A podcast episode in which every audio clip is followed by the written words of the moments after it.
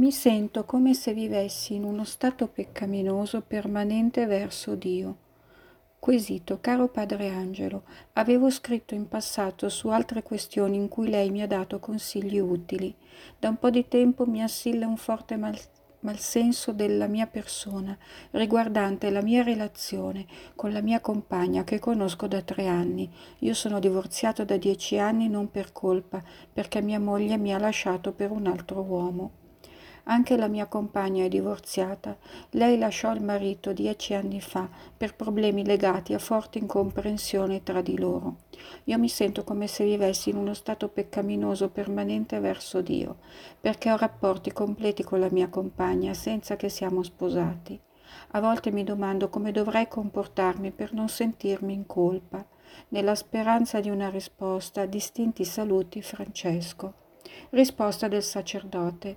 Caro Francesco, per non sentirti in colpa dovresti uscire dalla situazione di peccato in cui vivi. Non è possibile sentirsi in pace con Dio finché si permane in una situazione difforme dalla sua volontà e dai patti fatti nel giorno delle nozze. È vero che alcuni propongono soluzioni che sembrano salvare capra e cavoli, come si suol dire, ma credo che il disagio nel fondo dell'anima rimanga sempre.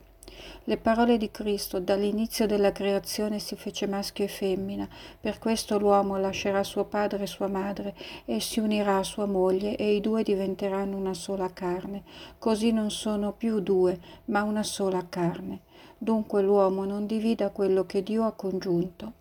A casa i discepoli lo interrogavano di nuovo su questo argomento e disse loro chi ripudia la propria moglie e ne sposa un'altra commette adulterio verso di lei e se lei, ripudiato il marito, ne sposa un altro, commette adulterio. È vero che in talune situazioni si è obbligati a rimanere insieme pur non essendo marito e moglie, come ad esempio quando le due persone sono state insieme per molti anni, si sono aiutate vicendevolmente e ora diventate vecchie sarebbe disumano lasciarle ma nonostante questo la situazione di disagio permane. La stessa cosa avviene quando nella nuova unione sono nati dei figli. Questi hanno diritto di fruire la presenza simultanea dei loro genitori, ma anche in, caso, in tal caso non è ugualmente possibile non avvertire il disagio davanti a Dio proprio perché non si è marito e moglie. Per non sentirsi in disagio bisognerebbe addormentare la coscienza, ma è un'impresa quasi impossibile perché il compito della coscienza è proprio quello di mormorare contro il male e incitare al bene. In coloro che riescono ad addormentarla la situazione purtroppo diventa tragica, perché si realizza per loro quanto dice la Sacra Scrittura, perché molti, ve l'ho già detto più volte e ora con le lacrime all'occhi ve lo ripeto, si comportano da nemici della croce di Cristo, si vantano di ciò di cui dovrebbero vergognarsi e non pensano che alle cose della terra. Filippesi 3, 18, 19 la loro sorte finale sarà la perdizione, il ventre è il loro Dio. Filippesi 3:19. Nel disagio che avverti mi pare di sentir risuonare alle tue orecchie il comando che viene da Gesù Cristo. Convertitevi perché il regno dei cieli è vicino. Matteo 4:17 e anche il comando ripetuto da San Pietro, convertitevi dunque, cambiate vita, perché siano cancellati i vostri peccati. Atti degli Apostoli 3:19. Pertanto ti esorto a tenere sempre presente l'obiettivo supremo della nostra esistenza, la santificazione, che si persegue solo camminando nelle vie di Dio.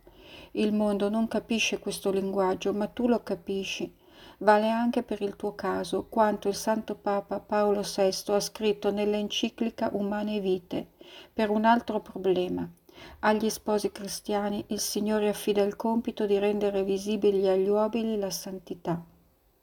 Non intendiamo affatto nascondere le difficoltà talvolta gravi inerenti alla vita dei coniugi cristiani. Per essi, come per ognuno, è stretta la porta e angusta la via che conduce alla vita ma la speranza di questa vita deve illuminare il loro cammino, mentre coraggiosamente si sforzano di vivere con saggezza, giustizia e pietà nel tempo presente, sapendo che la figura di questo mondo passa. Anche se tua moglie ti ha abbandonato, tu rimani sposo cristiano e anche a te in questa difficile sorte il Signore affida il compito di rendere visibili agli uomini la santità. Riconosco che si potrebbe suggerire di fare così e cosà per cercare di vivere in grazia di Dio pure in una situazione oggettivamente irregolare. Ma la prima e più alta regola è quella che ti ho presentato Solo così non avvertirai il disagio che nasce dal non percorrere le vie di Dio e potrai andare avanti al Signore con le carte in regola. Ti benedico, ti auguro ogni bene e ti assicuro volentieri alla mia preghiera, Padre Angelo.